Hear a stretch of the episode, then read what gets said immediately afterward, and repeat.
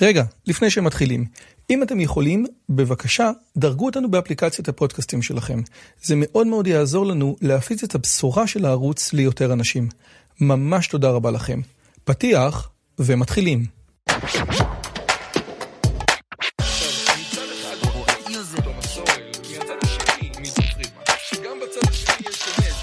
הפודקאסט של דוקטור רועי יוזביץ'.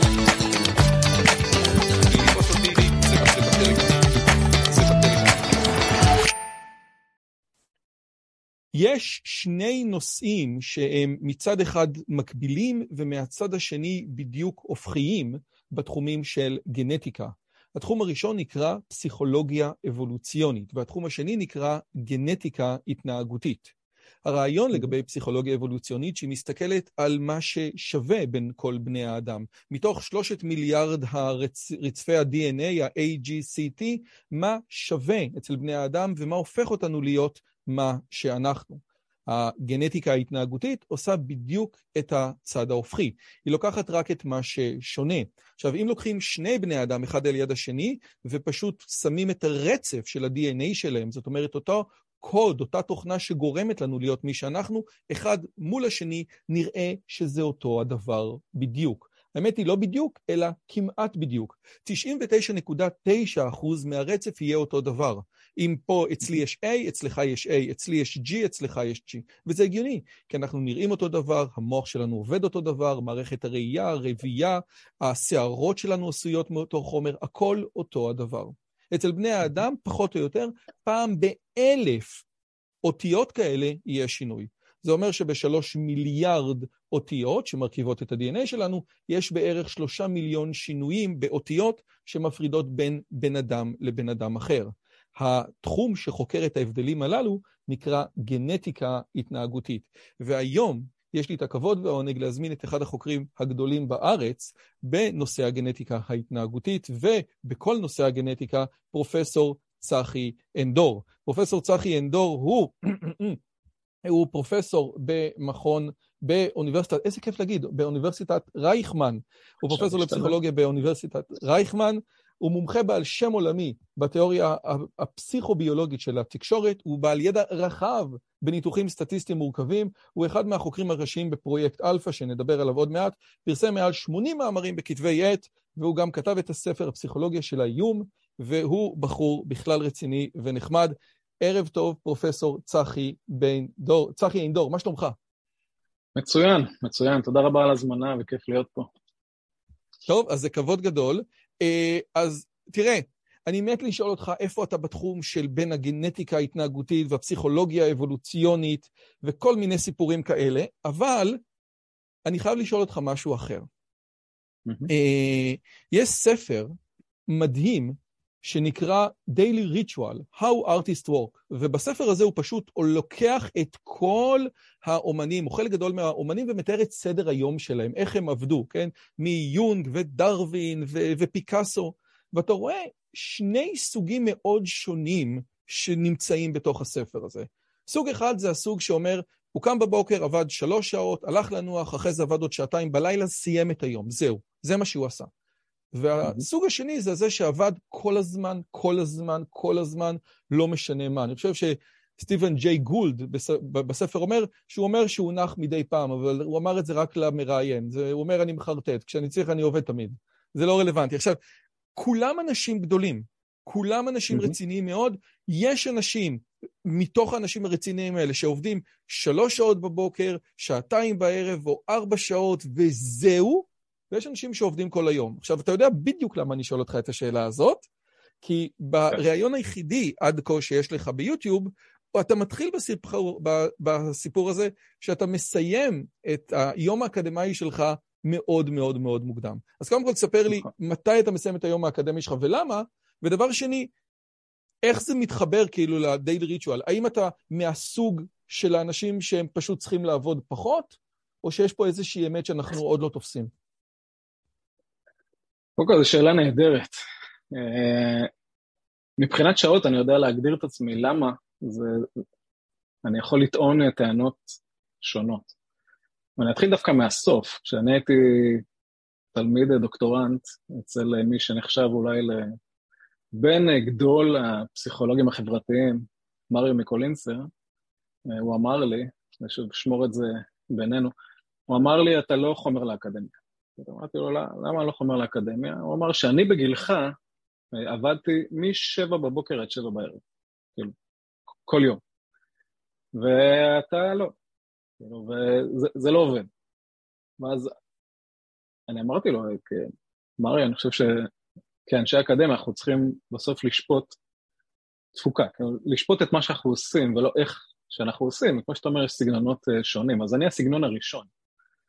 אה, אני לא מתחיל את הבוקר מאוד מוקדם, אני יכול להתחיל את הבוקר בשמונה, תשע, ואני נוהג לסיים את היום בשתיים. זאת אומרת, העט שלי נופל בשתיים, או המקלדת, או הלפטופ שלי נופלים בשעה שתיים, אתה כמו חבר בהסתדרות. רגע, זאת אומרת, אתה מבקש מהמזכירות שלא תקבע לך שיעורים ליותר מאוחר משתיים? אם זה אחרי שתיים, אז אני לוקח יום חופש אחר כך. כן, בגדול. זאת אומרת, היום, יום עבודה שלי הוא מאוד קצר. מצד שני, אה, הוא מאוד אינטנסיבי. כלומר, אני, אני מכונה, אני לא קם מהכיסא. אני לא קם מהכיסא ואני עושה נטו את מה שאני עושה עם פוקוס אה, ויעילות מאוד גבוהים. פשוט אחרי שעה מסוימת, אני לא שם. אני לא שם, אין, אין לי פוקוס, אין לי ריכוז, אין לי יצירתיות. אם אני אעבוד זה רק כדי לומר שעבדתי. אתה לא פותח את הלפטופ אחרי שהילדים הולכים לישון? אה, לא, לא, לא, לא, לא. לא, שוב, אפשר להיות מאוד יעילים אם אתה בא לעבוד, או אם אתה, אתה יודע שזה מה שאתה עושה. הרבה מה, מהסיבות ללכת לעבודה הן סיבות חברתיות. לפגוש את החבר'ה ולדבר ולשתות קפה ולעשות מינגלינג ולעשות עוד הרבה דברים. אז מסיבות אה, כנראה מגוונות, אני פחות. זאת אומרת, אני יכול להגיע ליום אה, חברות כזה, אבל אני לא אעבוד בו. וכשאני מגיע לעבוד אני עובד, אני מאוד, אה, מאוד שם. ושוב, זה מגיע מסיבות שונות. אחד, אני חושב שזה מה שמאפשר לי להיות יצירתי ולא שחוק לאורך זמן. זה מה שמאפשר לי להבין שמעבר להיותנו עובדים, חוקרים, כל, כל דבר שנעשה, יש משהו יותר חשוב, וזה המשפחה, בעיקר. יש לי ארבעה ילדים, יש לי אישה, זה דורש הרבה יותר משעות העבודה שלי, ואי אפשר לתת את כל השעות הטובות לטובת דבר אחד שהוא אנוכי וזה הקריירה שלך.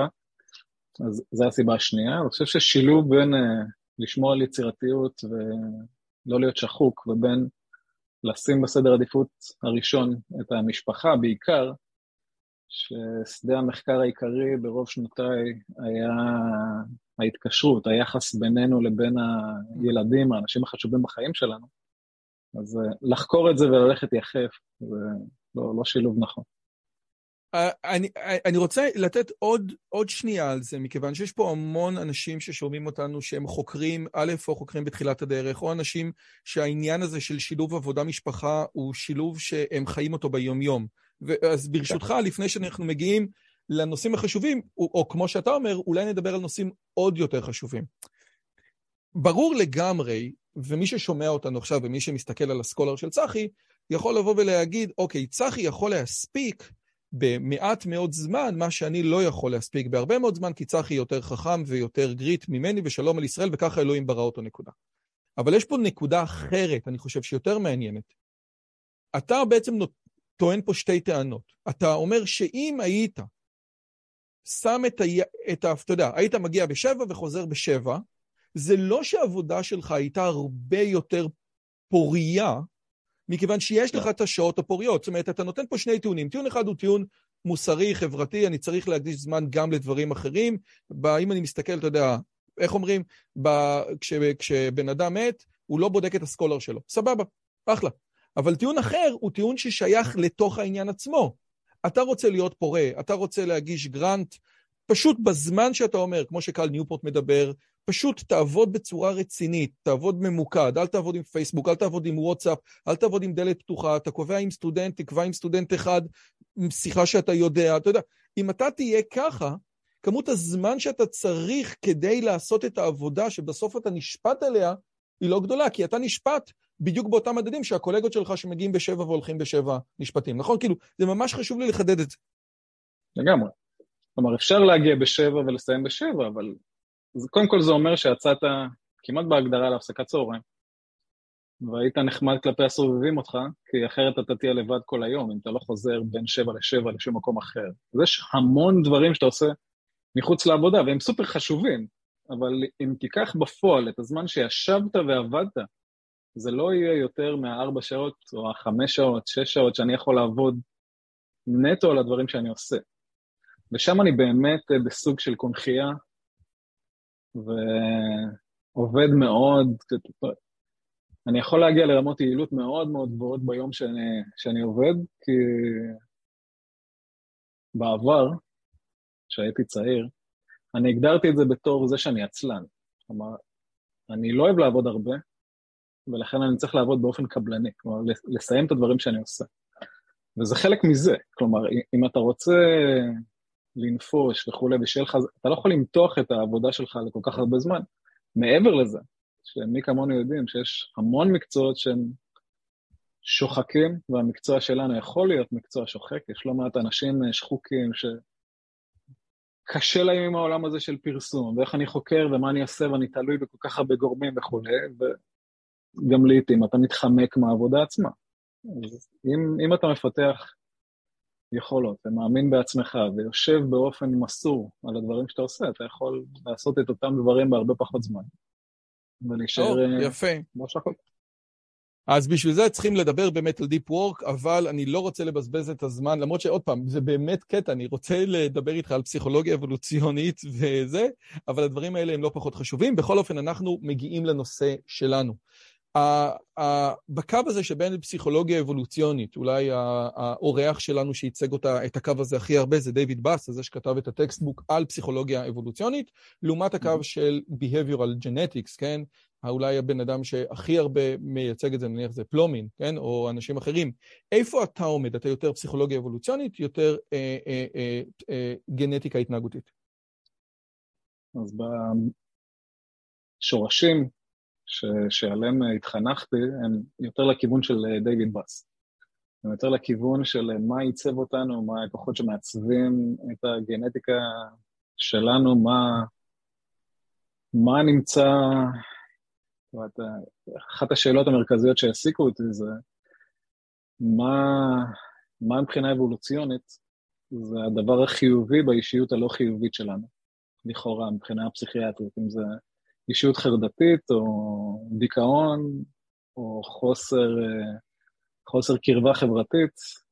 למה יש את ההתנהגויות האלה? והתשובה הייתה, אם האבולוציה עיצבה את זה בצורה כזו, כנראה שיש לזה אדפטציות מסוימות. אז כל החשיבה הראשונית שלי היא חשיבה דיוויד באסית כזאת, היא חשיבה על מה האדפטציות שנעשו ברמת ה-DNA, ואפרופו פסיכולוגיה אבולוציוניים לא חוקרים גנטיקה.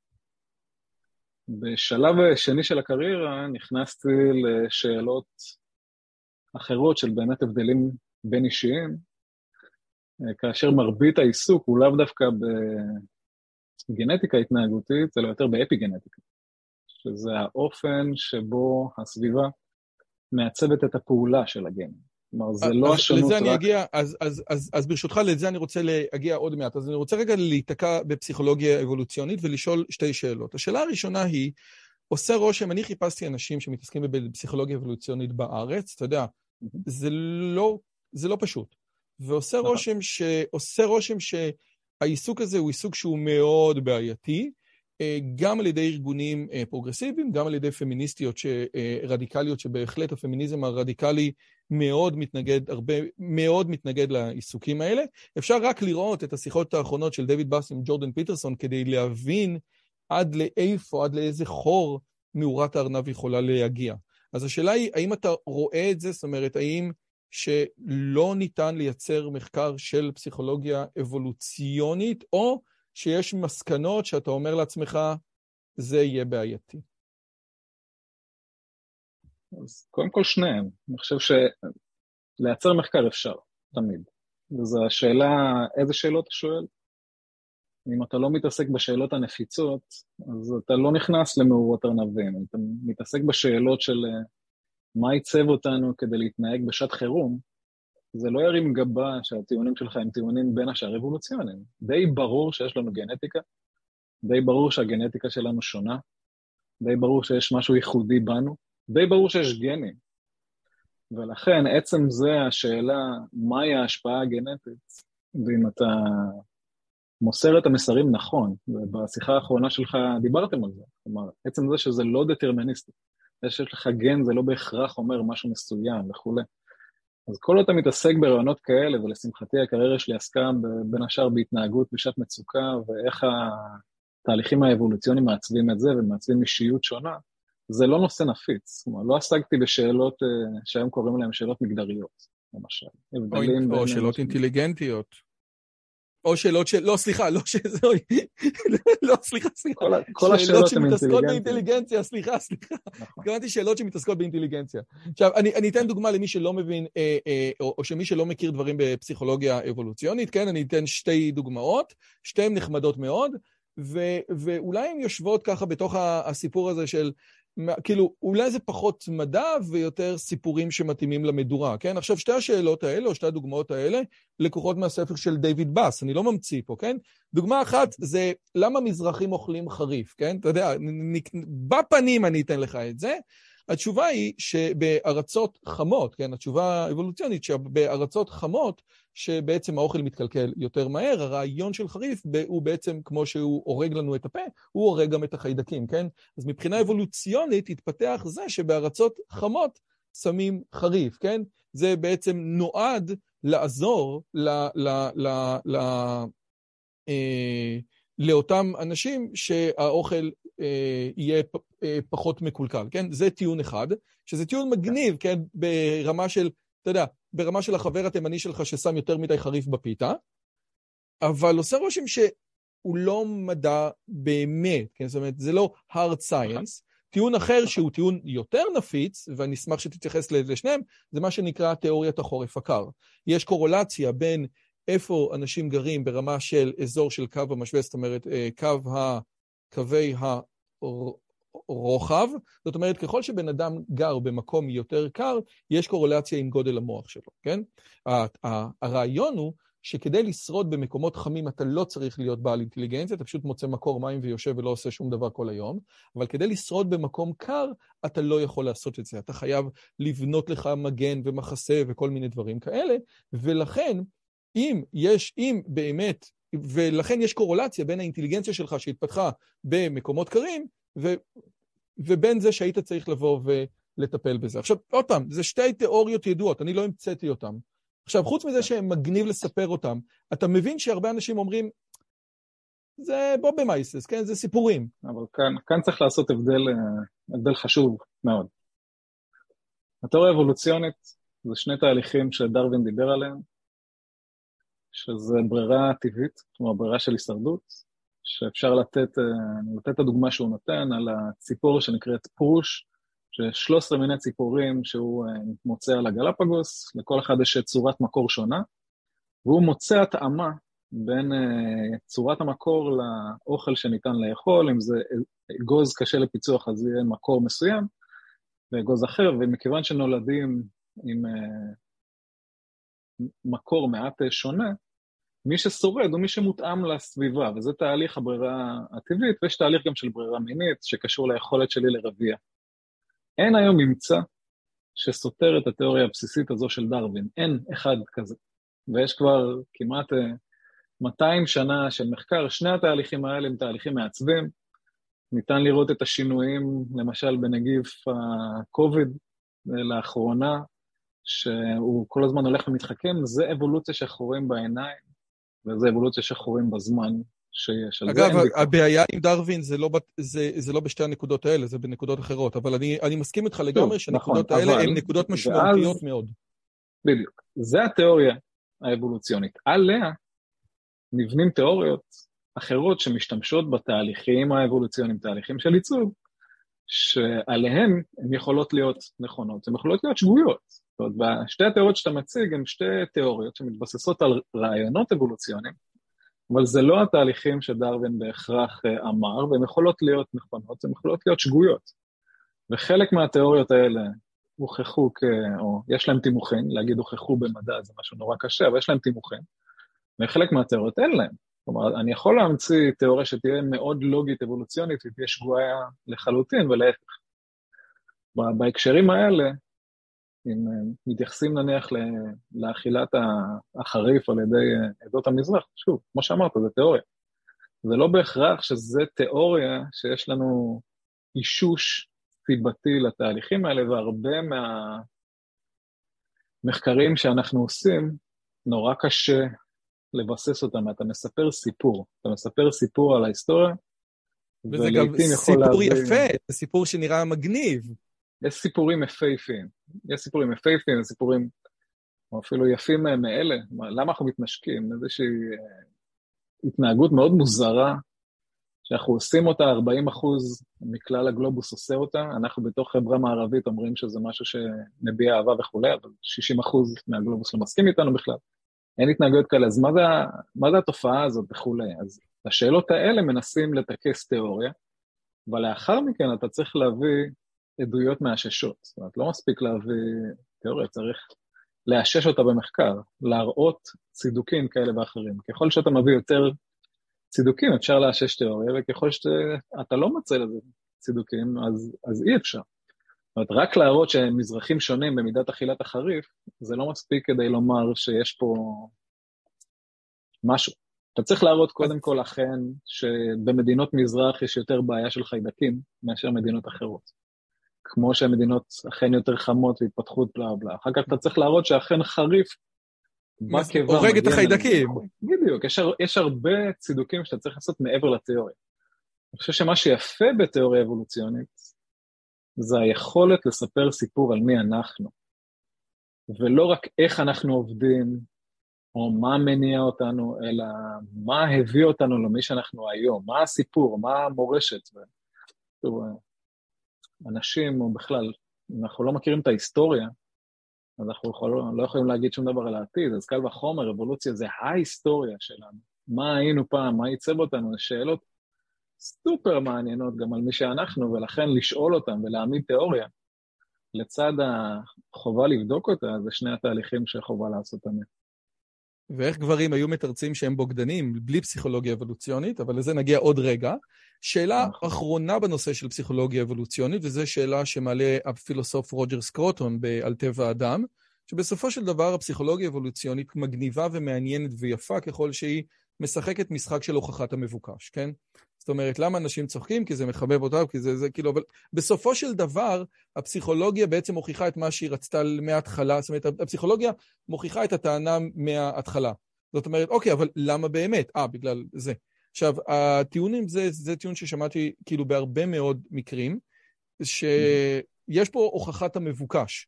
אתה מקבל את, ה, אה, את השאלה של סקרוטון? שוב, כל שאלה איזה חוקר אתה, ואני חושב שבכל תחום, אחת השגיאות הכי גדולות שחוקרים עושים, זה הרצון להצדיק את התיאוריה של עצמם במקום להפריך אותה. זאת המטרה של חוקר, חוקר אמיתי, וכולנו נופלים בזה, זה על הניסיון להפריך את התיאוריה. ואם את על אף ניסיון עיקש אתה לא מצליח להפריך את התיאוריה שלך, אז כנראה שיש בזה משהו. מה שאנחנו עושים זה לרוב הפוך. אנחנו לוקחים uh, מערכי מחקר שמאוד תומכים בדברים שלך, ויש סיכוי לא רע שזה יצא, ולכן אתה, מה שאתה אומר יש בו המון, uh, המון ממש. אבל זה נכון, זה, זה לא רק לפסיכולוגיה אבולוציונית, אתה יכול להפיל את זה על כמעט שדות מלאים של, של מחקר, ואם אתה תקרא מאמרים, וכולנו עושים את זה,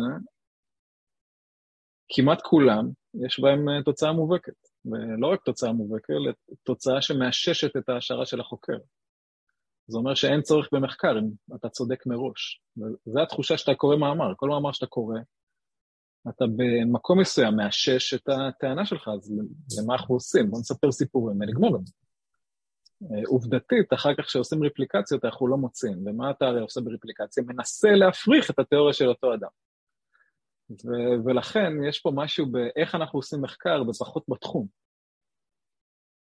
טוב, אז שוב, הנושא של פסיכולוגיה אבולוציונית הוא באמת נושא מרשים ומדהים. אני חושב שהספר של דיוויד באס, אפילו שהוא textbook, הוא ספר שכל בן אדם משכיל יכול לקרוא בו, אתה יודע, בצורה כיפית, ובאמת להעשיר את הידיעות שלו בצורה בלתי רגילה. הספר האחרון של באסט, כן, When Men Behave Badly, הוא ספר גם מעניין, אבל נגיע אליו יותר מאוחר. הדבר הנוסף שאתה מתעסק איתו, זה נושא שנקרא אפי-גנטיקה, כן? עכשיו, אפיגנטיקה, כפי שהיא מובנת בציבור, מי שמכיר, זה בעצם הרעיון הבא.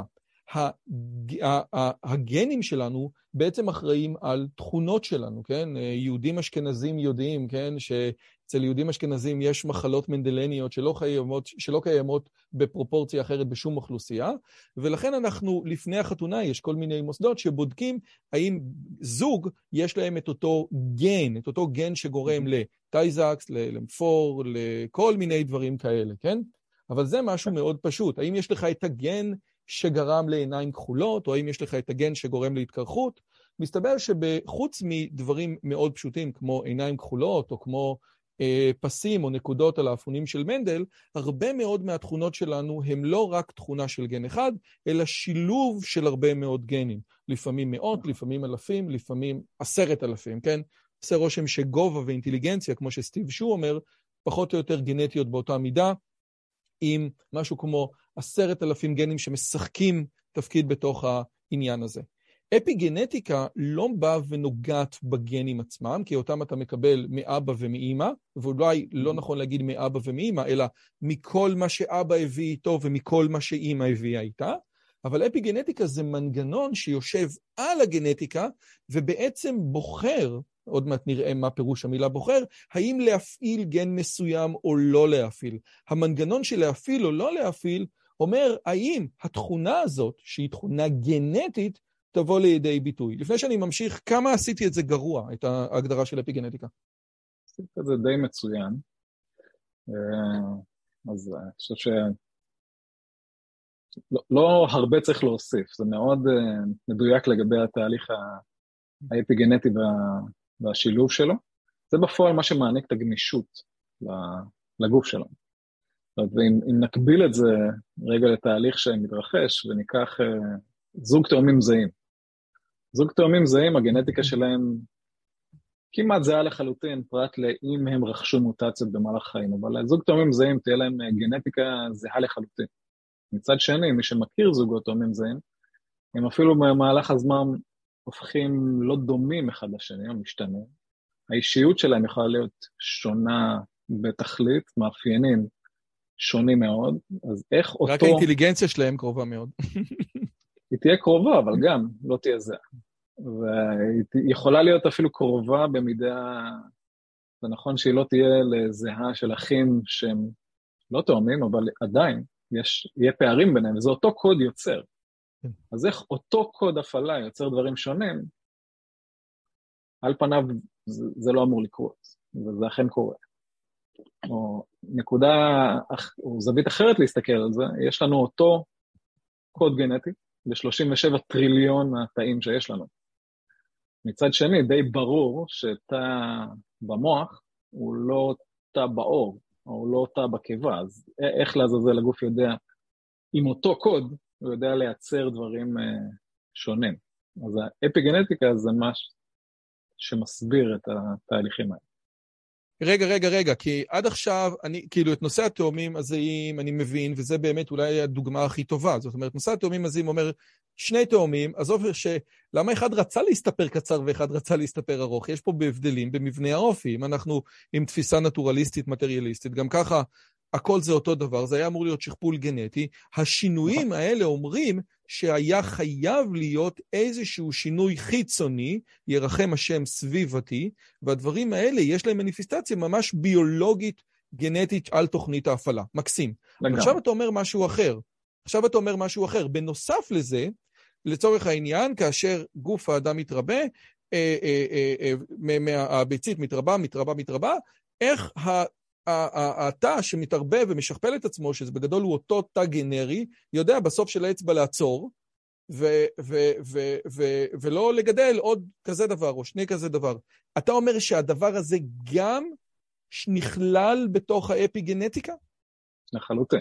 כלומר, תה, תהליך אפיגנטי הוא התהליך שמפקח על גם החלוקה של התאים, המיון שלהם למשפחות, הפקודה שאומרת למוח תהיה מוח ולאור תהיה אור, ובשינוי של תהליכים אפיגנטיים אפשר היום למשל לייצר אה, נוירונים של המוח, התאים של המוח, באמצעות אה, שכבת אה, סיב שנמצאת בעור. אפשר לגדל לחלוטין על ידי אה, שימוש בתהליכים אפיגנטיים, אפשר לגדל לחלוטין מתוך תרבית אחת, תרבית שנייה, ולגדל לנו היום אה, נוירונים. יש לזה השלכות טכנולוגיות עצומות, גם למחקר, גם לרפואה, וזה הכל על ידי שינויים גם השלכות, גם השלכות מוסריות, בין היתר. ש, שזה... אבל, אבל, אבל אני אגיע לזה עוד רגע, שנייה. עכשיו, הבעיה באפיגנטיקה, שמצד אחד, אתה יודע, זה כמו כוח אדיר, כן? כמו שאמרו לספיידרמן, לצורך העניין, אם אתה חשבת שאתה זה הגנים שלך, פתאום מסתבר שעל הגנים האלה יש דבר שנקרא להפעיל ולכבות, לכבות ולהפעיל. יכול להיות שיש לך מנגנונים שאם אני אכבה אותם, יכול להיות שאתה לא אה, אה, אה, אה, כבול לגנטיקה שלך. עכשיו, דבר כזה מביא אותי לספר הסוד, לברוס ליפטון, Biology of Belief, וללמרק, כן? אותו למרק מפורסם, שכנגד ארווין אומר, לא, יש שינויים שקורים במהלך החיים, והשינויים האלה בעצם נכנסים לתוך, ה, אה, לתוך הצאצא של הדור הבא. הדוגמה הקלאסית זה אותה אנטילופה שהיא הייתה היחידה שהגביהה את הראש ככה, את הצוואר, כדי לקחת את, את העלים בשיח הכי גבוה, וכמה וכמה דורות אחרי זה אותה אנטילופה הופכת להיות ג'ירפה, כן? אותו למד כשהיינו בזים לו במשך שנים בשיעורי ביולוגיה, אתה עכשיו, ירחם השם, מכניס אותו בדלת האחורית באיזשהו אופן, לא? באופן מאוד מסוים, כן, צריך לומר. כי רוב השינויים שמתרחשים הם שינויים שמתאימים את עצמנו למהלך חיינו. מעט מאוד, אם בכלל, ואין הוכחות חודחות אה, חד משמעיות. יש הוכחות מעט, אבל חד משמעיות עדיין אין. אין אקדחים מעשנים של העברה בין-דורית של תהליכים אה, אפיגנטיים. האם האפיגנטיקה שלנו אכן עוברת אה, הלאה, או שזה משהו בתהליך הסביבתי שמעצב. המטרה העיקרית של אפיגנטיקה היא להכין אותך לסביבה שאתה תגדל בה. כלומר, אם אני, צחי, יש לי יכולות מסוימות, אבל אני גר בעוטף עזה, ויש פה אלימות פוליטית, או שאני צחי וגר בשוודיה, הגנטיקה שלי היא אותה גנטיקה, אבל אופן ההפעלה מחויב להיות שונה. אם אני גר בעוטף עזה, אני חייב מערכות הישרדותיות שיפעלו ביתר שאת, ואם אני בשוודיה, אני יכול לרכוש דברים אחרים ומערכת סטרס שלא תעבוד ביתר שאת. ולכן הגוף חייב פלסטיות. והפלסטיות הזאת מושגת על ידי תהליכים אפיגנטיים שמשנים את האופן שבו הגנים פועלים. האם אני מוריש אותם לילדים שלי? שאלה נהדרת. אין אקדח מעשן. אז עוד מעט נגיע לזה, אבל... אז בעצם, אז אני רוצה לתת את העניין הזה. רועה גרמני זה רועה גרמני זה רועה גרמני, אבל רועה גרמני שיושב בטבע ובעצם אחראי על עדרים של כבשים, או רועה גרמני שנמצא בדירה שלישית, בקומה שלישית בראשון, יש להם את אותם גנים בדיוק, אבל משהו באפיגנטיקה שלהם השתנה, ולכן אנחנו רואים שההתנהגות שלהם היא התנהגות אחרת לגמרי. אם אתה תיקח בגיל שנה וחצי את הרועה הגרמני מראשון ותשים אותו בשדות, כן, של טורקיה, ולהפך, בלגן גדול יקרה, כן? זאת אומרת, זה בדיוק העניין, ושוב, הם אותם גנים. עכשיו, בהקשר הזה של אפיגנטיקה והעולם היהודי, אני מבין, וכנראה שאני לא מבין, אז בוא אתה פה כדי להסביר לי, שאחד הדברים המרכזיים במחקר על האפיגנטיקה היה עם ניצולי שואה. זאת אומרת, אותם אנשים שיש להם איזשהו אה, סטרס מטורף, כן? השואה זה קשה לדמיין סיטואציה שהיא יותר מלחיצה, כן? סטרס ורעב קיצוני. אה, הדבר הזה, ככה אני הבנתי, אבל בבקשה תתקן אותי, באיזשהו מקום עובר לילדים שלהם. עכשיו, עוד פעם, מדובר על אנשים שחוו את הדברים האלה בגיל 20, בגיל 25, בגיל 30, אחרי שהגנטיקה שלהם הייתה מסודרת, והדבר הזה כזה הרעיד אותם, שמשהו בגנטיקה שלהם השתנה, עד כדי כך שהוא גם עובר לדור הבא. כמה... מה היה שם אחד... באמת? עזוב, אתה יודע. אז קודם כל לא הגנטיקה שלהם השתנה, אלא כמובן אופן ההפעלה של הגנטיקה שלהם השתנה, גנטיקה קשה לשנות. יש בכלל שאלות שקשה להיכנס אליהן, כמובן ספקולטיביות, אבל האם יש שונות גנטית באלה שהם שורדים של השואה ואלה שלא שרדו את השואה?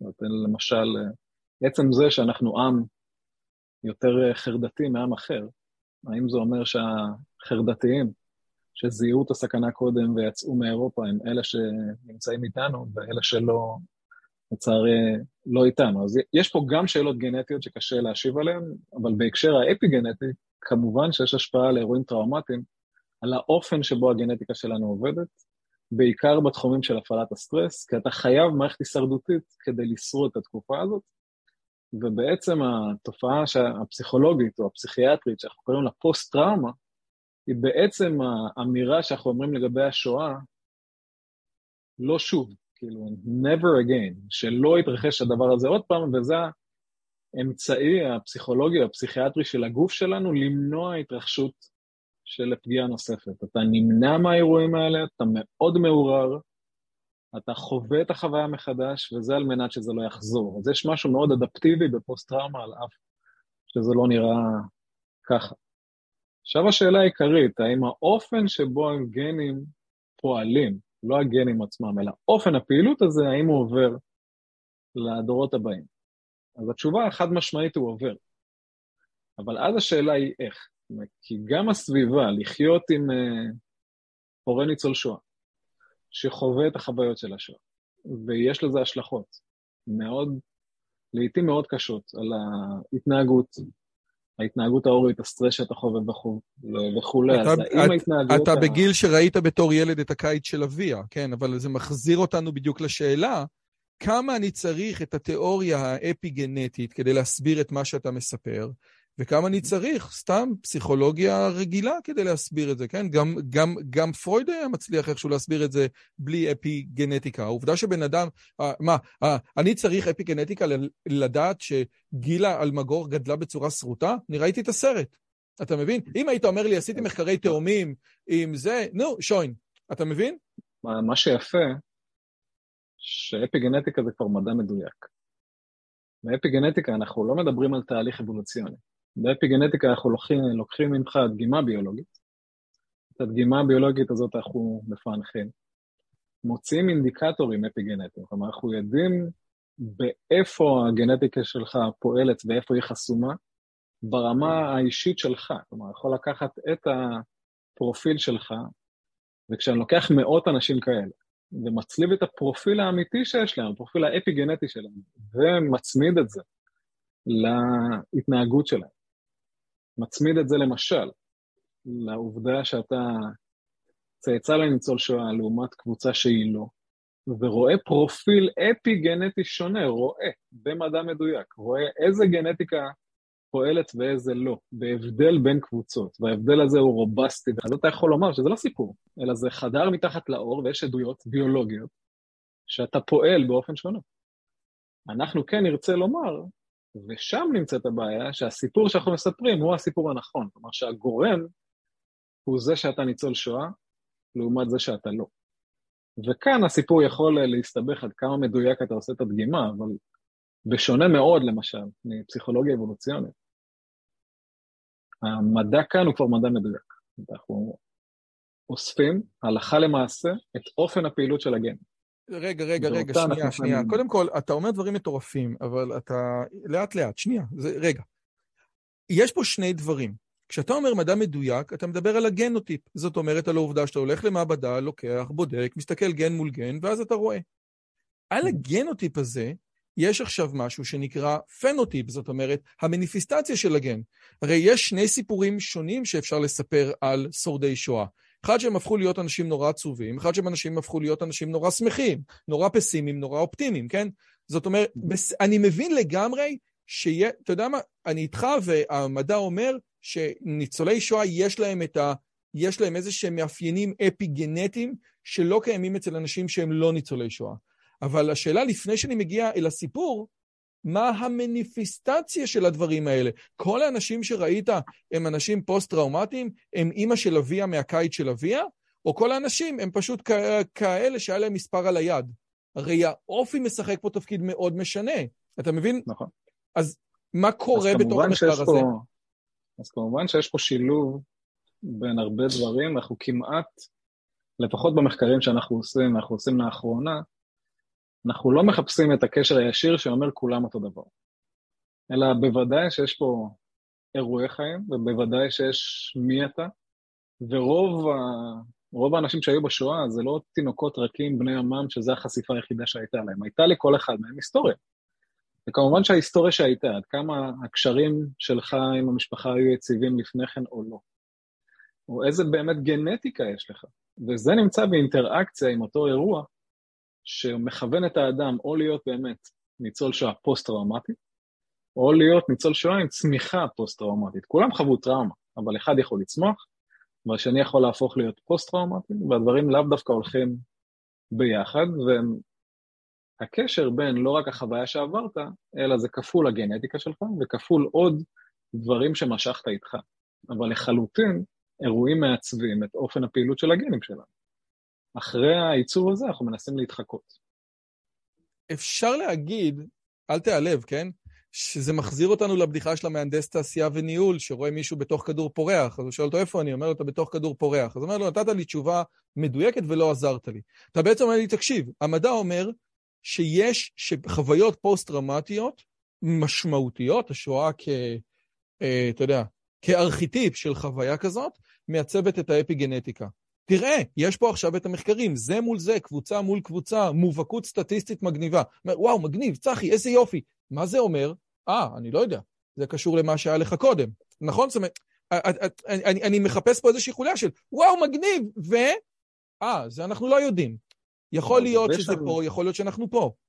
אני, אני מצליח להסביר לה, לה, את השאלה שלי? כן, אבל ב-V יש הרבה. כלומר, בואו ניקח... ניקח דוגמא עוד פעם על ההבדלים בין ניצולי שואה ולא. ונאמר שאתה מאתר את ה... קל יותר להסביר את זה על, על מחלות, אבל זה, זה בסדר גם עם ניצולי שואה. כלומר, אתה מאתר את השינוי הביולוגי שיש בפועל בין ניצולי שואה ולא. או זה השינוי הביולוגי שפוסט-טראומה יוצרת.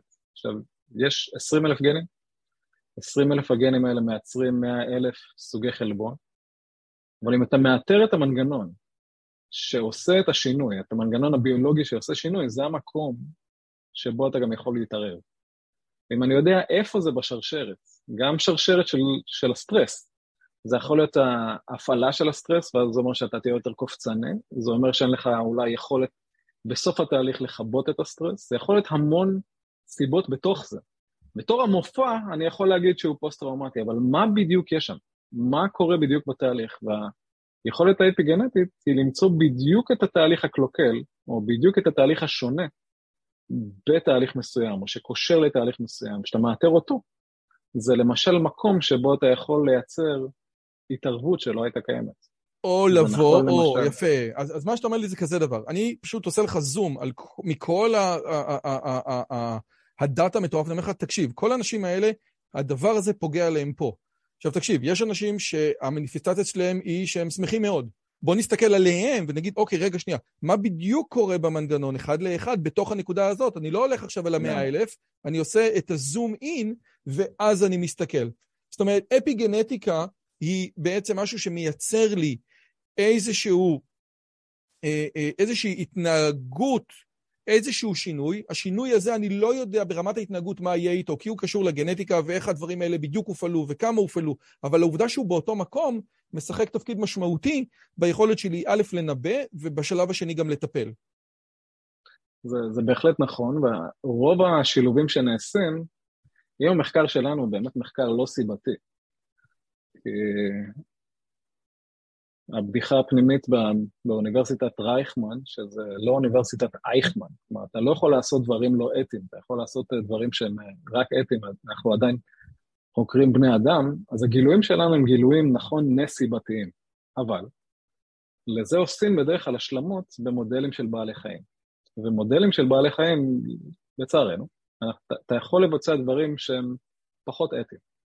ואתה יכול לייצר סביבות מסוימות, ואתה יכול לשנות גנטיקה מאוד מסוימת. אז אפשר לקחת את הזיהויים שאנחנו עושים, וטוענים שהם המנגנונים שעושים את ה... הם נוצרים בעקבות השינוי, והם הגורם הסיבתי לזה, ולמדל את זה במודל של בעלי חיים ולראות עד כמה זה נכון.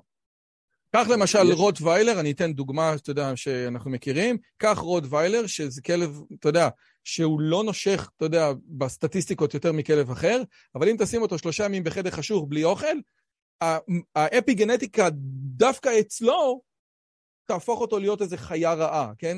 זאת אומרת, ואז אני יכול סתם, ב- ב- נניח שזה עובד ככה, כן? אז באופן כללי זה יכול להתרחש, זה יכול להתרחש בעיקר בגילאים המאוד צעירים, כאשר אחד, ה, אחד הדוגמאות אולי יותר אה, נפוצות זה מחקר שנעשה בעכברים על התנהגות אמהית ומה זה בדיוק עושה. כי מה, מה שראו זה שאם יש, יש שני סוגים של, אה, בוא נאמר, ההתנהגות האמהית גם אצל עכברים היא שונה. יש אימהות טובה ויש אה, הורות טובה ויש הורות פחות טובה. ויש לזה השלכות.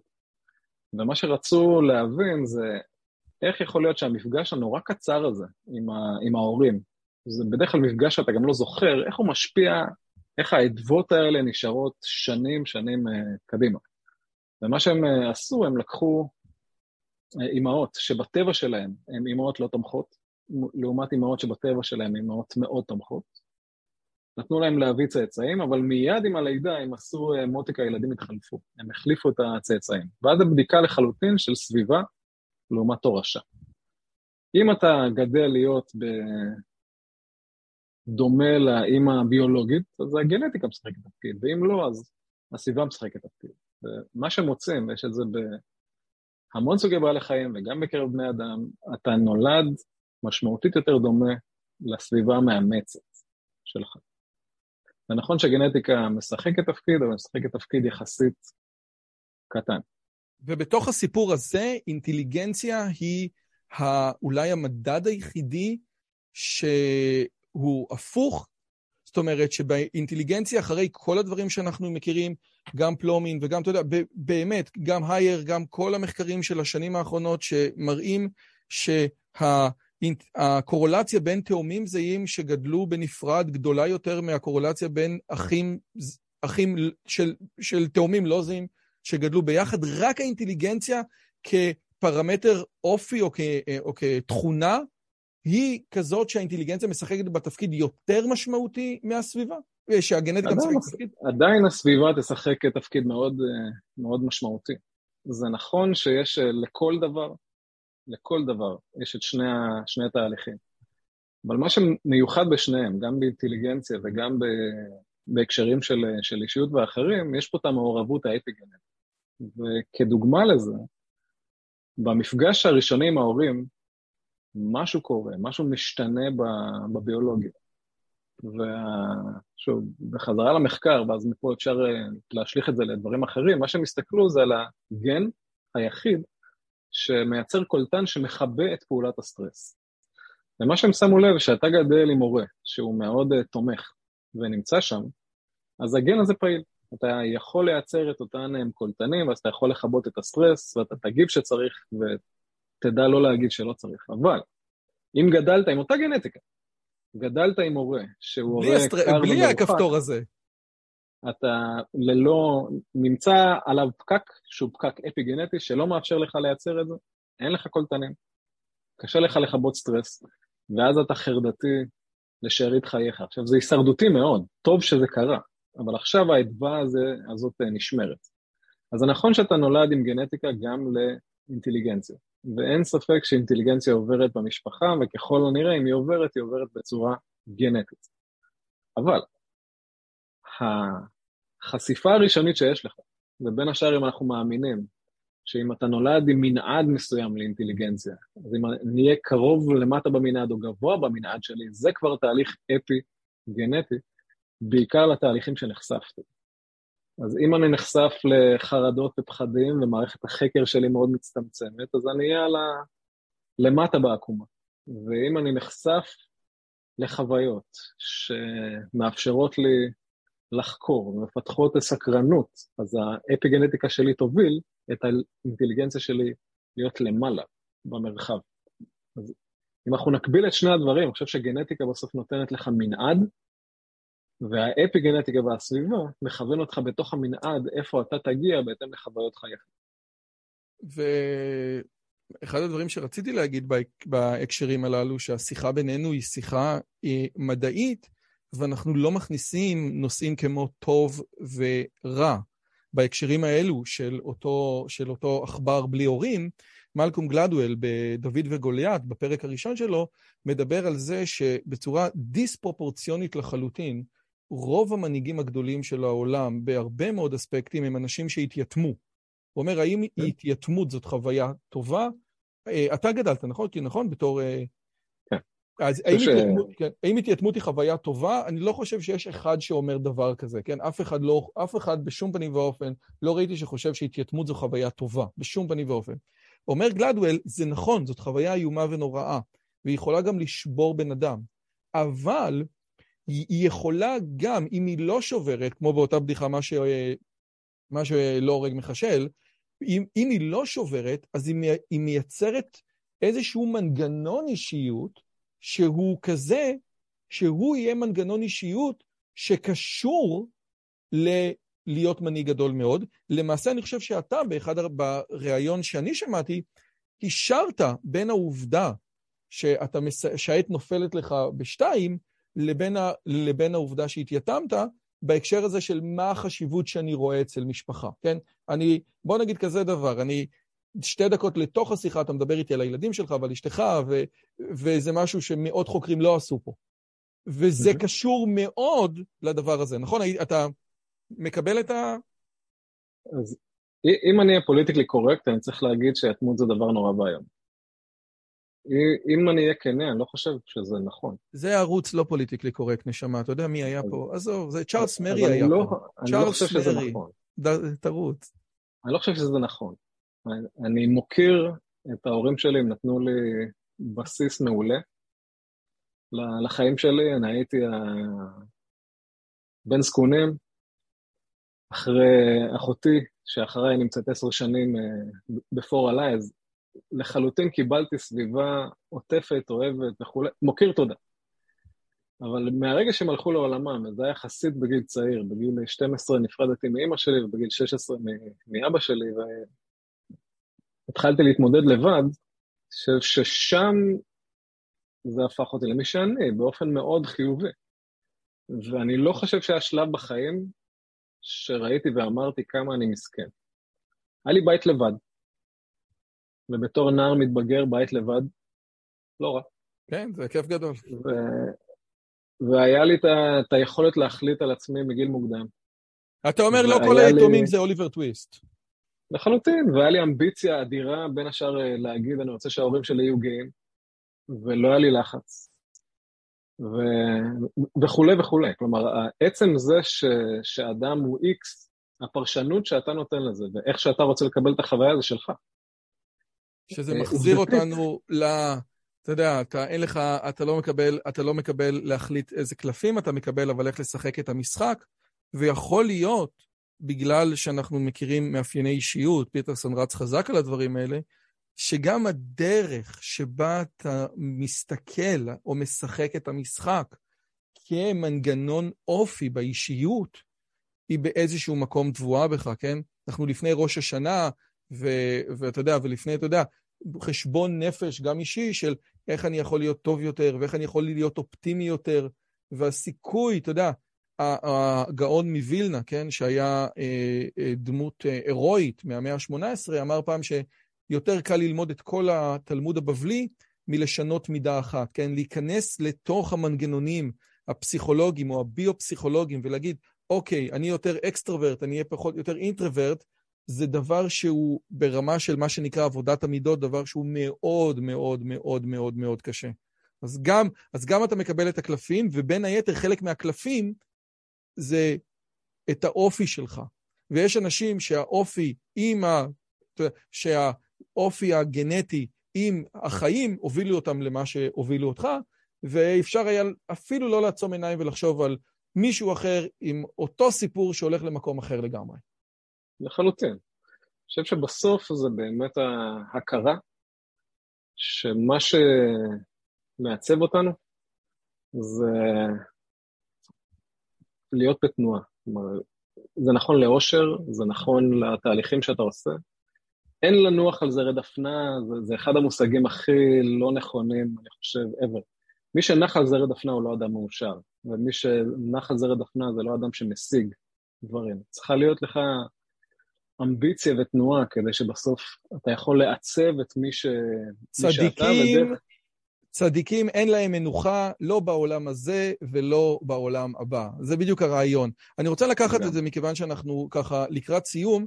הרבה אנשים אה, טוענים שהימין משתמש גם בפסיכולוגיה אבולוציונית וגם בגנטיקה התנהגותית כאיזשהו אה, אה, אה, עלה תאנה מדעי לשמרנות, כן? זאת אומרת, בסופו של דבר זה מה שהוא קורא. הנה, אתם רואים, אישה זה אישה וגבר זה גבר, ואישה נוטה להיות יותר נאמנה, כי יש לה ביצית אחת והיא בוחרת את ה... אה, את, יש, לה, יש לה ביצית אחת והיא בוחרת את הבן אה, זוג בצורה היא הרבה יותר טובה, וגבר או זכר מפיץ את הזרע שלו תמיד, ולכן גם גברים פחות בררנים בטינדר, וכל הסיפורים האלה. כן, והנה, מה אתם רוצים? ככה זה ככה, ואיפה ראיתם הומואים בטבע חוץ מבמיאמי, שגם ככה הברווזים שם השתגעו לגמרי. אתה מכיר את הסיפור, כאילו, אתה מכיר את, ה, את ההאשמות, אתה מכיר את התיאוריות, בין היתר, אחד, מה, אחד מהדברים שאתה מדבר עליו זה טבע האדם, כן? זאת אומרת, אתה כתלמיד, בין היתר של, של המדע, לא מאמין שיש לוח חלק. כאילו, סטיבן פינקר, אני חושב, עוד מישהו עם איזשהו, אני לא יודע מה, איזשהו יושר שכלי שקורא את הלוח החלק של פינקר, לא יכול להאמין שיש דבר כזה שנקרא לוח חלק. אנחנו מגיעים עם תוכנה, תוכנה רצינית מאוד.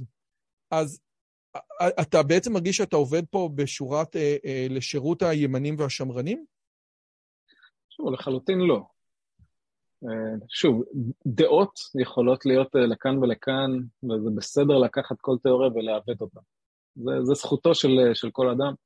וגם הנאציזם התהדרו בתורת גזע ואו-גנטיקה של הצורך בהשבחה וכולי, זה רעיונות שהיו. אפרופו, אחד מה... ממכירי הסטטיסטיקה, הם לוקחים את מתאם פירסון. אז פירסון היה האו-גנטיקאי, והוא תמך, והנאציזם קשור... אפשר לקחת כל תיאוריה ו... אגב, האו-גנטיקה, אני רוצה להבין שיוג'ניקס, מה שנקרא היום, זה מה שעדיין עושים, תמיד. אה, אה, בית, אה, הרופא מאיר, שעל שמו נקרא בית חולים מאיר, עשה דברים של יוג'ניקס בישראל, וזה היה ביוג'ניקה שלילית. ביוג'ניקה חיובית, כל פעם שאתם מביאים מישהי הביתה ואמא שלכם עושה פרצוף, היא בעצם יוג'ניקה חיובית. באוניברסיטה העברית היו מסיבות של הפקולטה לרפואה עם הפקולטה להנדסה, וקראו להם מסיבות השבחת הגזע, כן? אז uh, הדברים האלה קיימים תמיד, תמיד, תמיד, רק השאלה היא באיזה מינונים ומה קורה למי שלא מגיע למסיבה, כן? אז תמיד, אחד זה תמיד נכון, ותמיד אפשר לטעון uh, שמי שמאמין באבולוציה בהגדרה הוא גזען. התשובה היא לא. וקשה להאשים את ה... קודם כל, אני חושב שכמו בהרבה דברים, אנשים בעלי דעה ימנית ואנשים בעלי דעה שמאלנית פשוט רואים את העולם אחרת, ושניהם צודקים. אה, אם ניקח אה, מחקרים של אה, גלעד הירשברגר בפסיכולוגיה פוליטית, הוא מראה שכל אחד ער לסוג איום אחר. אחד ער לאיום סימבולי, שזה השמאל, למשל האיום הדמוגרפי, והשני ער לאיום הקונקרטי הפיזי, שזה האדם הימני. צריך את שניהם. ואפשר להגיד יותר מזה, שאתה יכול להסתכל על סריקות מוח, על FMRI של בן אדם, ולהגיד, ב-70 אחוז האם הוא קונסרבטיבי או דמוקרטי. גם הדעות שלך הן באיזשהו מקום by-product של הראש שלך. הרבה פעמים כשאני מגיע למקום, אתה יודע, אני גר בשומרון, והרבה פעמים כשמישהו עושה ארוחה מאוד יפה או מאוד אסתטית, או הבית שלו אה, מעוצב מאוד יפה, אני אומר, וואו, איזה ארוחה שמאלנית, איזה בית שמאלני, ואנשים נעלבים, אני אומר, לא, חלק מהמאפיינים הנוירולוגיים של אנשים שהם inclined לשמאל, זה באמת הרעיון הזה של אופנס, והרעיון הזה של אסתטיקה, כן? זאת אומרת, מה שמגדיר אם אתה שמאלני או לא, בין היתר אצלי, זה כמה אתה מזמין מנות חדשות שאתה לא מכיר במסעדה, כן? ה-openness to experience הזה, יש לו מניפיסטציה במסעדה, ויש לו מניפיסטציה בלמי אני הולך להצביע.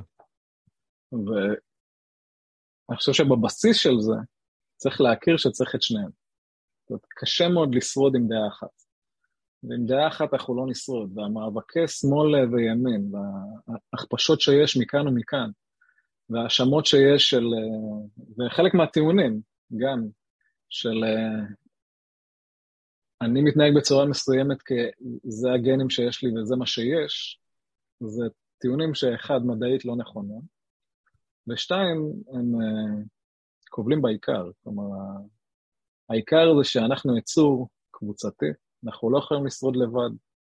העיקר הוא שהדבר היחידי שמגן עלינו זה שונות, וההכרה שאם אתה אדם ימני, יש לך יכולות מאוד מסוימות שאני בחיים לא יהיה לי, ואני לא יכול לראות את האיומים האלה, אני לא ער לאיומים האלה, ואתה צריך לספר לי עליהם. ומצד שני, אתה צריך להכיר שלי יש יכולות, ואני רואה דברים אחרת, ואני קולט דברים אחרים שאין לך, אז ההיכרות היא באחדות אינטלקטואלית, ופה יש רק אה, אינטלקטואלי, והאשמות... זה הסיבה שיש לנו פודקאסט כזה, אתה מבין? זה היופי, שיש לך נכון. פודקאסט כזה, ויש לא, היום יותר ויותר שמאפשרים לנהל שיחה אמיתית, ולקבל, אתה יודע, את הזווית הזאת, ואז לקבל זווית אחרת, ואז לקבל זווית אחרת. בהקשר הזה אתה בעצם אומר, אני, אם אני אסכם את מה שאתה אומר, אז הימין השמרני אומר, והיום אה, זה גם לא ימין, זה ימין שמרני, הימין השמרני אומר, בסופו של דבר האדם הוא אדם הוא אדם, והוא מבחינה אבולוציונית אותו הדבר, הפסיכולוגיה האבולוציונית מראה לנו את זה, הגנטיקה ההתנהגותית מראה לנו את זה, ולכן הבן אדם הוא לא לוח חלק, כן? אם תיתנו לנשים, אם תיתנו לנשים לעשות את מה שהם רוצים, הם לא ירצו להיות... אה, הסיבה שנשים לא הולכות ללמוד מתמטיקה זה לא בגלל שנתנו להם לשחק בברבי, יש משהו במבנה הנפש שלהם. ספציפית אגב, אני חושב שהטיעון הזה הוא נכון, רק אתה אומר, תקשיב טוב, את הטיעון הזה אפשר היה למשוך לקצה ולהגיד גם, אוקיי, גם בוא נלך ערומים, אנחנו, הטבע בסופו של דבר הוא לא מונוגמי, נכון? אז אנחנו לא הולכים לפי הטבע. אחד הדברים שיפים באדם, ואת זה הימין השמרני אמור לדעת, זה שהאדם נמצא בקומה אחרת מעל שאר החיות, כן? והקומה האחרת הזאת היא מאפשרת לו לא להיות טבעי בהרבה מאוד אספקטים. אנחנו לא טבעיים כמעט בשום אספקט, כן? מרמת ה... אה, מרמת המשפחה שלנו, כן? שלא קיימת בטבע, דרך הרמה של מה שאנחנו אוכלים, כן? איפה, איפה צדים קבב? ואז יש פה איזשהו דיון. אני חושב שלתוך הדיון הזה, כן?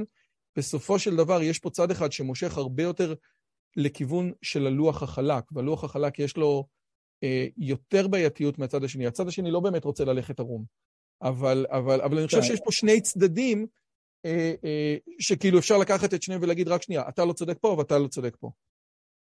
אני חושב שכדי לעשות שינוי אתה צריך להיות קיצוני.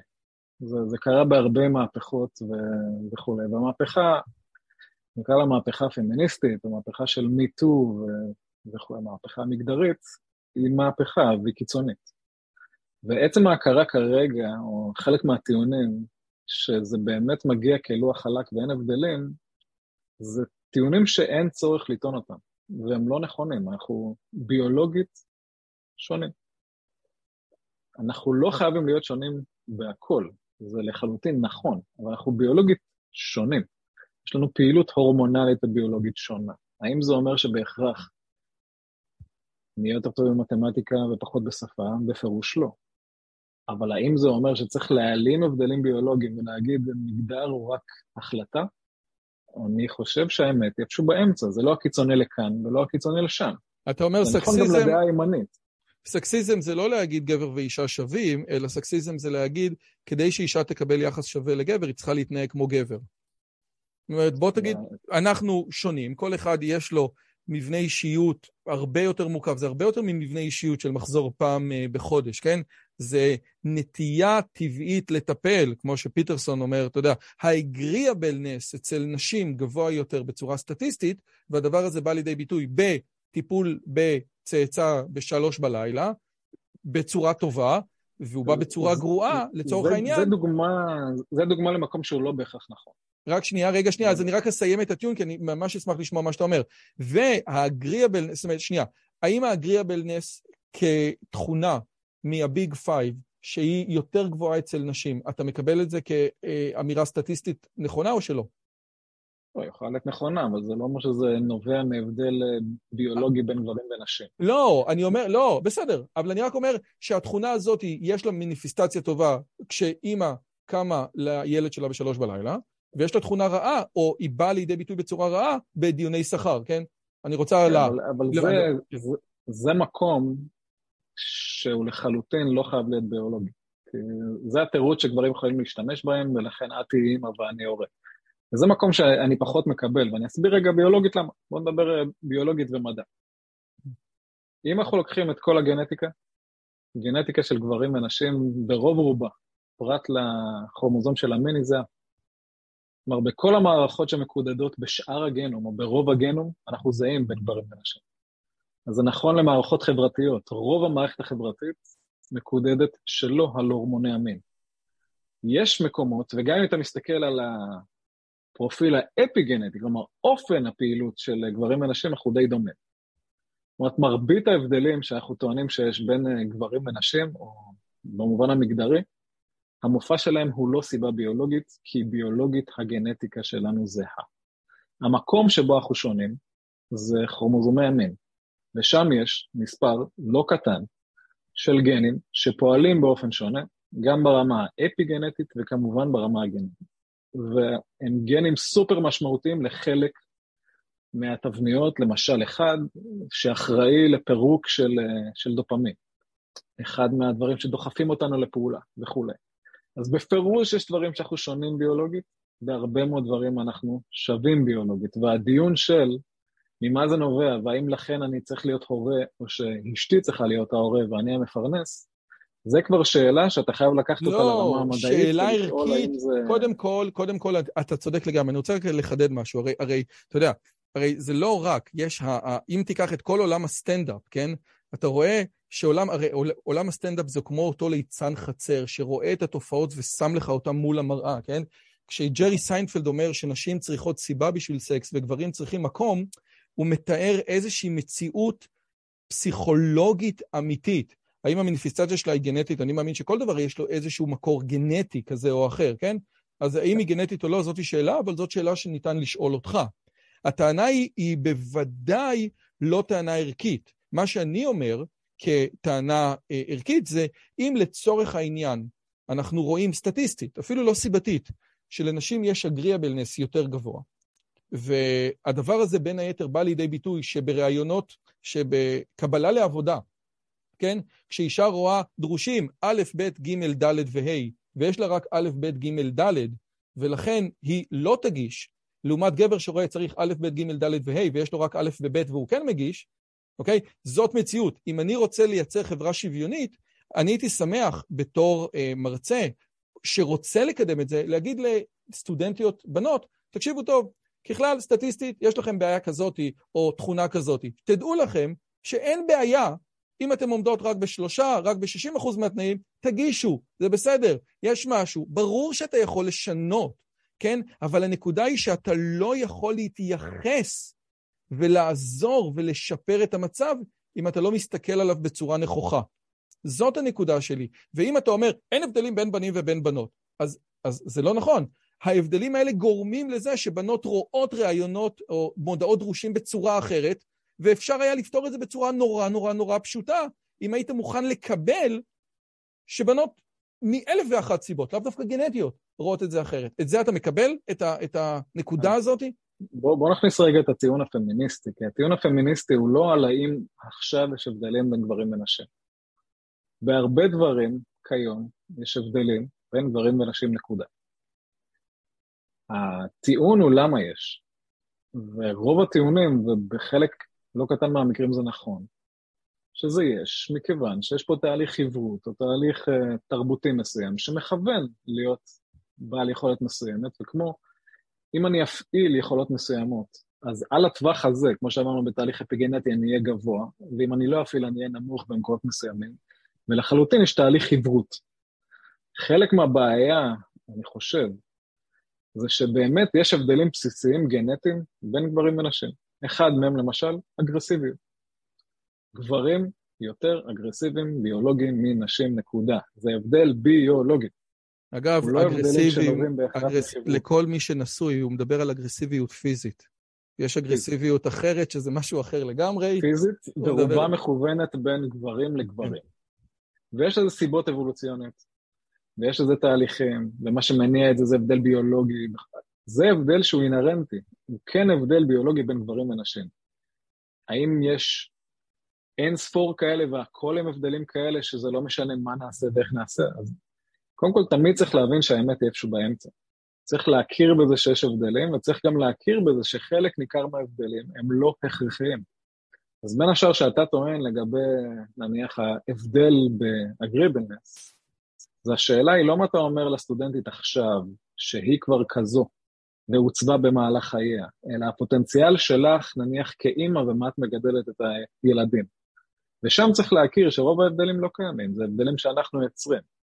זה נכון שיש הבדלים גם באופן המסוים ש, שאנחנו מתנהגים, שוב, אם זה אגרסיביות כזו או אחרת, או הבדלים בהתנהגות המינית, שהם אכן הבדלים ביולוגיים. הרבה, אין, אין הבדלים, וכאן השאלה היא יותר לגבי חינוך ולא לגבי uh, מה אתה עושה במצב הנתון.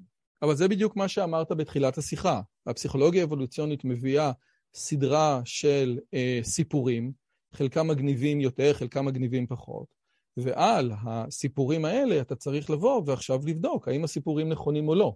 זאת אומרת, אתה אומר, בסופו של דבר, הילדה הזאת היא הלכה ללמוד פסיכולוגיה ולא הלכה ללמוד הנדסה, כי נתנו לה בובה ולאחיה נתנו לגו, כן? זה סיפור יפה מאוד, אבל את הסיפור הזה צריך לבדוק, האם באמת הסיפור הזה נכון.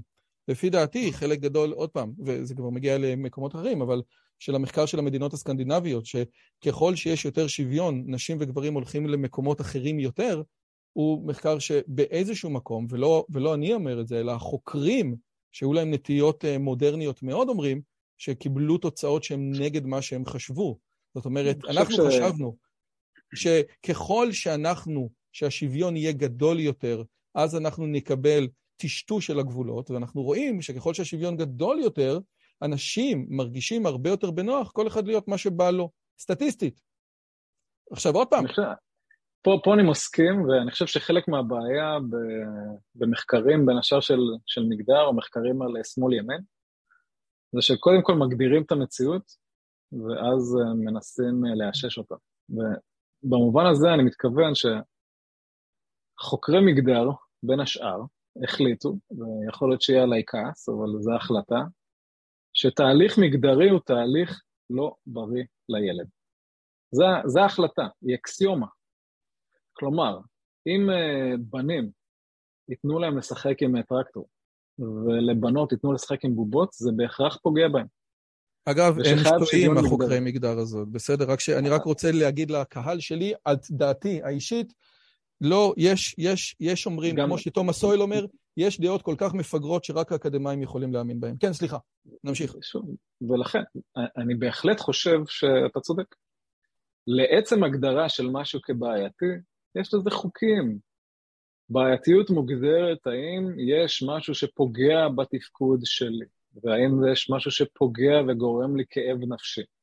תהליכים מגדריים לא עושים את זה. ועצם ההגדרה של בעיה, והרצון להראות שאם אתה מיישר קו אתה עושה משהו, זה אתה, כמו שהבדיחה על פסיכולוגים שאנחנו מייצרים בעיה כדי לטפל בה, אז במובן הזה חלק מהתהליכים האלה מייצרים מציאות וטוענים טענות מופרכות שצריך... ומצוצות מהאצבע. שיש להם, שהם, חושב, לא, שהם יותר... אני חושב שצריך צריך, לש... צריך לחשוב עליהם עוד פעם. לא, הם טענות, הבעיה, הבעיה היא שהאמת היא לא נר לרגלי המחקר הזה, וזאת טענה משמעותית מאוד. אני, אומר, אני לא צריך אני להביא אני... את פינקר. אני אומר, הם מעמידים את התוצאה הסופית, ואז מנסים אותה לאשש. אני אגיד לך סיפור. פה צריך אני... לפקפק בעיקר. אני אספר לך סיפור צריך... נחמד, שאגב, אפשר לראות את, ה... את המחקרים שפינקר מביא על קופים, כן, שאולי חברתו אותם לא נכון בדיסני פלוס, שנתנו להם uh, טרקטור ובובות, וקופים בנים בוחרים טרקטור וכופרים בנות בוחרות בובות. יכול להיות שגם את הקופים האלה צריכים להכניס לאיזשהו uh, uh, מתקן חינוך מחדש. אני כן אגיד לך בהקשר הזה משהו מעניין, שג'יימס פלין, החוקר איי-קיו המנוח, באמת אחד הגדולים בעולם, לפני שהוא נפטר, הוא חיפש חוקרים מארצות הברית להגיש איתם גרנט כדי להוכיח אחת ולתמיד ש-IQ הוא הרבה יותר סביבתי מגנטי. זה מה שהוא ממש רצה. ומי שסיפר לי את זה זה גרד ג'ונס, זה שכתב את הספר Hive אה, Mind. אה, הוא גם חוקר IQ מפורסם מארצות הברית. וג'יימס פלין לא הצליח, הוא לא מצא שום חוקר אמריקאי שהיה מוכן לשתף איתו פעולה. וג'יימס פלין, שהוא בחור רציני מאוד, כן, הוא לא ילד, הוא שאל את עצמו למה, איך זה יכול להיות שאני פונה לחוקרים אמריקאים והם לא מוכנים לשתף איתי פעולה? הוא הגיע למסקנה שכל החוקרים האמריקאים פחדו בסתר ליבם שהמסקנה שתתקבל היא כזאת שזה כן, והם לא רצו שהשם שלהם יהיה על זה. והנקודה הזאת, שיש מסקנות, שיש דברים שאנחנו, אסור לנו להגיד במחקר, ויש דברים שמותר לנו להגיד במחקר. סתם דוגמה, ב-2005, אחרי שלורנס סאמס פוטר מאוניברסיטת הרווארד, אחרי שהוא דיבר על ההבדל בין בנים ובין בנות, ה-NSF האמריקאי אמר שהוא לא יממן מחקרים נוירולוגיים שמראים שינו הבדל במוח בין בנים ובין בנות. ועל זה אמר ריצ'רד הייר, תקשיבו, אלצהיימר מתפתח שונה אצל נשים וגברים, ואם אתם לא תיתנו לנו לבדוק את זה, אנחנו לא נוכל לתת תרופות שיותר מתאימות לנשים באלצהיימר ולגברים, כי אצל נשים זה מתחיל פה ואצל גברים זה מתחיל אחרת. והרעיון הזה, שאתה מכניס ערכים לתוך עולם מדעי שמאז המאה ה-17 אין בו ערכים, הוא רעיון מאוד בעייתי. יש לך את המדע, ואתה צריך, כאילו, ובוא תיתן לאמת לדבר בפני עצמה. פה אני מאוד מסכים. מצד שני, משחר ההיסטוריה של חוקרים, אנחנו מובלים על ידי אג'נדות, ואנחנו אה, לא, על אף שזה אולי נראה ככה מבחוץ, אנחנו לא מנסים לחקור את האמת, אנחנו הרבה פעמים מנסים לאשש תיאוריה. ולכן אמרתי בהתחלה, חוקר טוב הוא חוקר שמנסה להפריך את התיאוריה, אין כמעט כאלה. ו- ו- וזה לא סתם, אני חושב שברגע שאתה מתחיל uh, בשיח, שאסור להגיד משהו מסוים, uh, גם אם uh, בדקת ומצאת אחרת, ואתה לא יכול לדבר בשיח כזה או אחר, זה מתחיל להיות מאוד בעייתי, כי הגבולות מטשטשים בין מה אמת ומה לא, וזה מתחיל, אני מסכים, לייצר תהליכים מאוד בעייתיים במחקר. כמו שאמרת, צריך לתת לדאטה לדבר, זה מה שאני מלמד את, ה, את הסטודנטים. אנחנו לא מנסים, אה, יש תוצאות, ועכשיו אותם צריך להסביר. אנחנו, אם עשינו את המחקר טוב, זו האמת, ועכשיו בואו בוא ננסה להסביר אותה ולא להסתיר אותה. ואכן, לפעמים יש מקומות שאתה אומר, טוב, את זה אני לא יכול לפרסם. כי, כי מצאת משהו שהוא פשוט בלתי פוליטיקלי קורקט ever, שאתה אתה, אתה פשוט לא יכול לגעת בתפוח הלוהט הזה, ואתה... היה לך לא נקודה כזאת ל... שאמרת, אני לא יכול לפרסם? מה למשל? אני לא יכול לפרסם, יש לי בעיה לספר, אבל... אני יכול להגיד לך שאני, לי היה בקטע בספר לאינטליגנציה, שאני בחיים לא כתבתי את המילים שחור ולבן, בחיים שלי, עם עט על דף בהקשרי גזע. בחיים. לא ראיתי, אני לא רואה ככה אנשים, ויש לי פרק שלם שמוקדש להבדלים האתניים, והיו שם, והיו שם דברים, היו שם דברים, אגב, זה, זה פרק של 50 עמוד, אז, אז כן כתבתי. אבל היו שם דברים מהמחקר שאמרתי, וואו, אני, את זה אני לא כותב. עד כדי כך. כן, אז, אז יש בפירוש דברים שנורא נורא קשה להתעסק בהם, כי הם פשוט תפוח לוהט ואתה לא רוצה להיכנס לשם. היה לנו מחקר על... אה, יש אסטרטגיות לשימור בני זוג. אסטרטגיה, איזה אסטרטגיה אתה, אתה נוקט, זה יכול להיות אסטרטגיות נניח של תשימי עלייך משהו שלא יראו, זה יכול להיות אסטרטגיות מגוונות מאוד, ועשינו מחקר על הבדלים בין גברים לנשים, ויש עדויות על התנהגויות שהן שוב לאו דווקא ביולוגית, יכולות להיות תרבותיות, של הבדלים באסטרטגיות בין גברים לנשים. איך גברים רוצים לשמר את בת הזוג שלהם, שלא תלך עם מישהו אחר? כן, את הזוגיות, כן. מה אוקיי. האסטרטגיות שגברים נוקטים ונשים נוקטות? יש מאמרים נפלאים גם של דיוויד בס, שראיינת, ומה שרצינו לקחת את זה, אחרי המחקר הראשון שעשינו, לקחנו את זה ועשינו את זה לקהילה הלהט"בית. ושם רצינו לשאול, האם באמת אה, גברים הומוסקסואלים ונשים הומוסקסואליות, יש להם את אותם אסטרטגיות של הטרוסקסואלים, והתוצאות לא פורסמו, כי יש שם משהו מאוד תפוח לוהט, שיש שם איזה משתנה אחר שמסביר הכל, והוא משתנה שאסור לספר עליו. כן, ולכן זה למשל מחקר שאתה נאלצת לשים במגירה. אגב, זה, זה מגיע גם במקומות היותר קטנים. לכן יש הרבה מאוד דברים לגבי באמת כל ההגדרה של אפילו המספר של כמה הומואים ולסביות יש באמת, אתה מבין? זה מספרים שאף אחד לא באמת יודע, ויש כזה, כולם מדברים, וזוגיות כזה. בדיוק יש לי עכשיו שיחה עם זאב שוויידל עוד מעט, שהוא אה, אה, אה, אה, אה, אחד המובילים של הקהילה הגאה הדתית, כן? שיש בזה אוקסימורון לפי דעתי. אה, אה, אה, ועוד פעם, יש המון דאטה שאתה אומר, רק שנייה, זה, זה, אתה יודע, מה הולך עם זה? מותר להגיד, אסור להגיד, טיפולי המרה, זה דבר שאסור לדבר, נכון? יש המון המון המון פוליטיקלי קורקט בכל, ה, בכל השיח. זה מגיע לזה שבשיעור סטטיסטיקה ש, שנתתי, היה לי שקף מתוך מאמר. הראיתי תרשים מתוך מאמר, ובעוונותיי התרשים היה צבוע בצבעים מגדריים. אבל זה היה, זה היה תרשים מתוך המאמר. הנשים היו צבועות בוורוד והגברים היו צבועים בכחול, וקיבלתי תלונה מנשיא האוניברסיטה, שאחד מהסטודנטים פנה ואמר שאני עושה שימוש בתהליכים מגדריים אסורים בכיתה. טוב, אתה, אתם לא ראי, טוב, אתה אמרת שאתם לא, לא אוניברסיטת אייכמן, אבל אתה יודע, לאט לאט. אז, אז יש, יש תהליכים שהם פרוגרסיביים, הרבה מתחילים מסיבות טובות. אתה מכיר, כן, זה ברור. זה כמו אותו מרצה שאמר שדיבר על התרבות היפנית ודיבר על המילה ניקר, שהיא מילה משמעותית בתרבות היפנית, ואחד הסטודנטים אמר שהמילה הזאת פוגעת בו, כי היא מזכירה לו ניגר, שזה שחור, והמרצה נכון. הושעה מהאוניברסיטה, והמרצה אמר, אבל אני שחור, וזו מילה ששייכת לתרבות היפנית. אי אפשר לצאת מזה, זה... כן. זה נכון. אולי באמת, אז אולי באמת, אתה יודע, זאתי סוגיה. טוב, תקשיב, היה מרתק איתך. מי שקרא, מי ששמע את השיחה שלנו ולא... יש דברים בעברית שניתן לקרוא על הדברים האלה, כי אתה יודע, הפניתי לדויד באס, הפניתי לפלומין, הפניתי להרבה אנשים. יש דברים בעברית שניתן לקרוא על החומר הזה? או לא כתבת ספר מדע פופולרי? זה בעצם מה שאני שואל. תרם, תרם, במשבר גיל החמישים, זה מה שאני אעשה. נו, אתה כבר, אתה, אתה מסיים בשתיים לעבוד, אלוהים יעזור, יש לך המון זמן. נכון, ולכן הילדים שלי הם עדיין במקום הראשון לפני הספר. אז אה, במשבר גיל החמישים, זה חלק מהדברים שנעשה, אבל תמיד מבצבץ בי אולי הרצון אה, לעשות את זה, כי אני חושב שיש המון אה, מסרים חיוניים מתוך המחקר שאנחנו יכולים להעביר הלאה, וחשוב לעשות. אז אני, אני מניח שבינתיים אתה תמשיך לכתוב ספרים מרתקים. האמת היא, הספר הבא שלי הוא על מכונות חושבות ואנשים שלו, על אינטליגנציה מלאכותית. מטורף. זה, כן.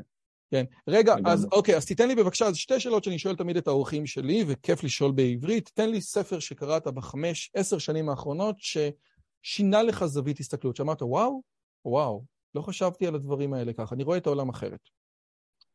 אז אני לא אקח אותך דווקא לספר מדע פופולרי, ואני גם לא אקח אותך לספר אה, חדש. זה ספר שנתקלתי בו, של אה, ריד, אני לא יודע אם אתה מכיר או, או שומע, שהיא אה, הוגה דעות כלכלית, קפיטליסטית, שהספר שלה, שיש לה סדרת ספרים, אבל ב... יסלח לי, אבל אני לא מכיר את השם בעברית, אבל uh, When Atlas Shard, כאילו, שאטלס הרים כתפיים, שאטלס זה האדם שמחזיק את העולם, זה ספר אפוקליפטי עם uh, מעין uh, מה זה טוב ורע בעולם, וכשאתה קורא אותו, הלסת שלך נופלת. אתה פשוט אומר, וואו, זה ספר של אלף עמודים, משהו מטורף, אבל זה אחד הדברים שמטלטלים את צורת המחשבה שלך על... איך קוראים לו? Atlas, יש אפילו ספר, על, יש אפילו סרט על זה, לא? היה סרט uh, ישן יחסית, אבל 아, הספר לא עצמו... רגע, זה, זה, של, זה של איין ראנד. כן. לא איין ריד, אה, איין ריד. לא, לא הבנתי. אה, של איין ראנד, אוקיי. בסדר, איין ראנד. זה, זה ספר שמטלטל לך את כל, אה, כל צורת המחשבה, ואני חושב שהוא חובה, חובה חובה, חובה חובה בעיקר לאנשים פועלים. Uh, הגישה שלה היא מאוד קיצונית, אבל זה פשוט לקק, לקק את האצבעות האינטליגנציה שיש, אז מאוד מאוד מומלץ. אגב, השיחה הראשונה שלי באנגלית הייתה עם ירון ברוק, שהוא נשיא מכון איין ראנד העולמי. אז זה היה כיף גדול באמת לדבר איתו על ראנד. היא הוגה דעות uh, מדהימה. וגם זאתי, אני לא יודע אם אפי גנטיקה זה הדרך לדבר עליה, אבל בוודאי שאם הגברת הזאת לא הייתה חווה את כל הדרק הסובייטי, היא הייתה הולכת למקום אחר מאוד. אז יש משהו בחוויות מעצבות, שבוודאי אצל איין ראנד, שעשו משהו טירוף מוחלט. והדבר השני, דיברנו בהתחלה קצת, אתה חייב לתת לי טיפ אחד של, אתה אומר, אני עובד מאוד מרוכז והזמן הזה הוא זהב והוא תמציתי. איך אתה עושה את זה? תן לי טיפ אחד של איך אתה כאילו סוגר את הדלת, אתה סוגר את הטלפון, אתה סוגר את הוואטסאפ, אתה עובד רק עם אה, מכונת כתיבה, איך? מה? תן לי משהו. צחי, אתה חייב. אז, אז קודם כל, יש היום מושג שנכנס אה, חזק, וזה טכנולוגיות מפריעות. ואתה כל הזמן מוסך, ואתה קשה לך נורא לפעול, וכל דבר מקפיץ את הקשת שלך, וכל האלגוריתמים של אה, מפייסבוק ועד בכלל, שואבים לך את מרבית הזמן הפנוי. ולכן כשאני עובד, אני שם על אה, מצב שמן, קודם כל.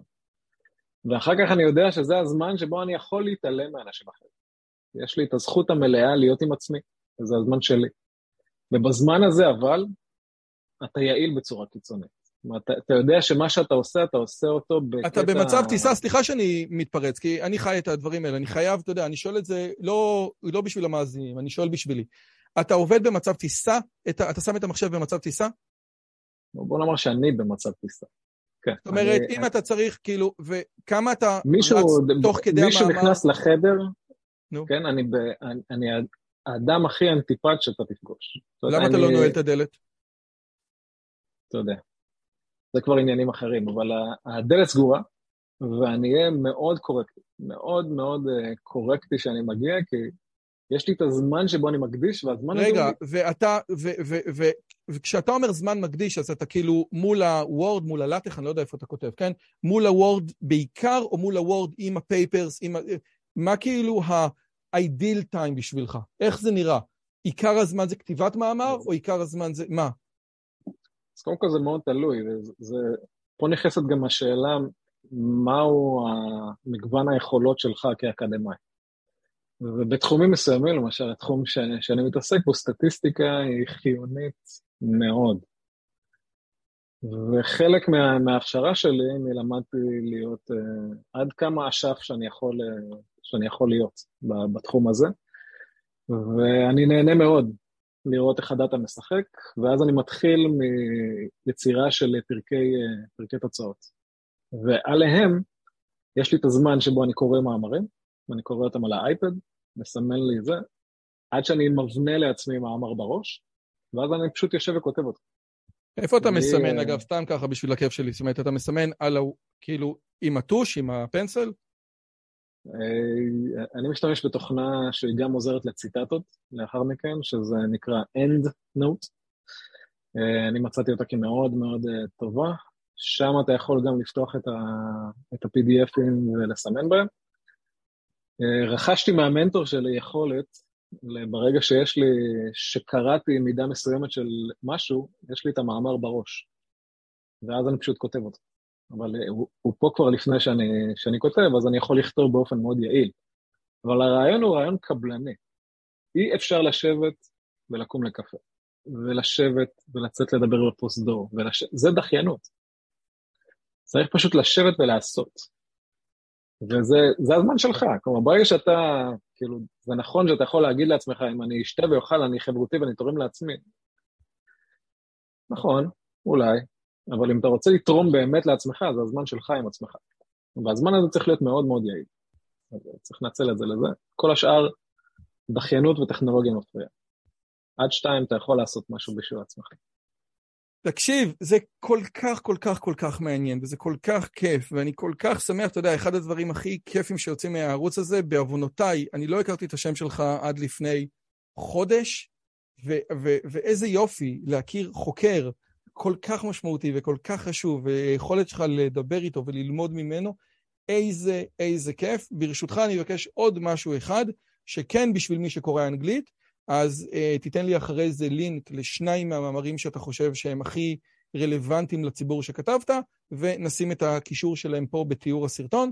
אז מי שרוצה... לשים קישור גם לבלוג, מי שרוצה להמשיך ולראות מתוך הפרויקט שאנחנו עושים.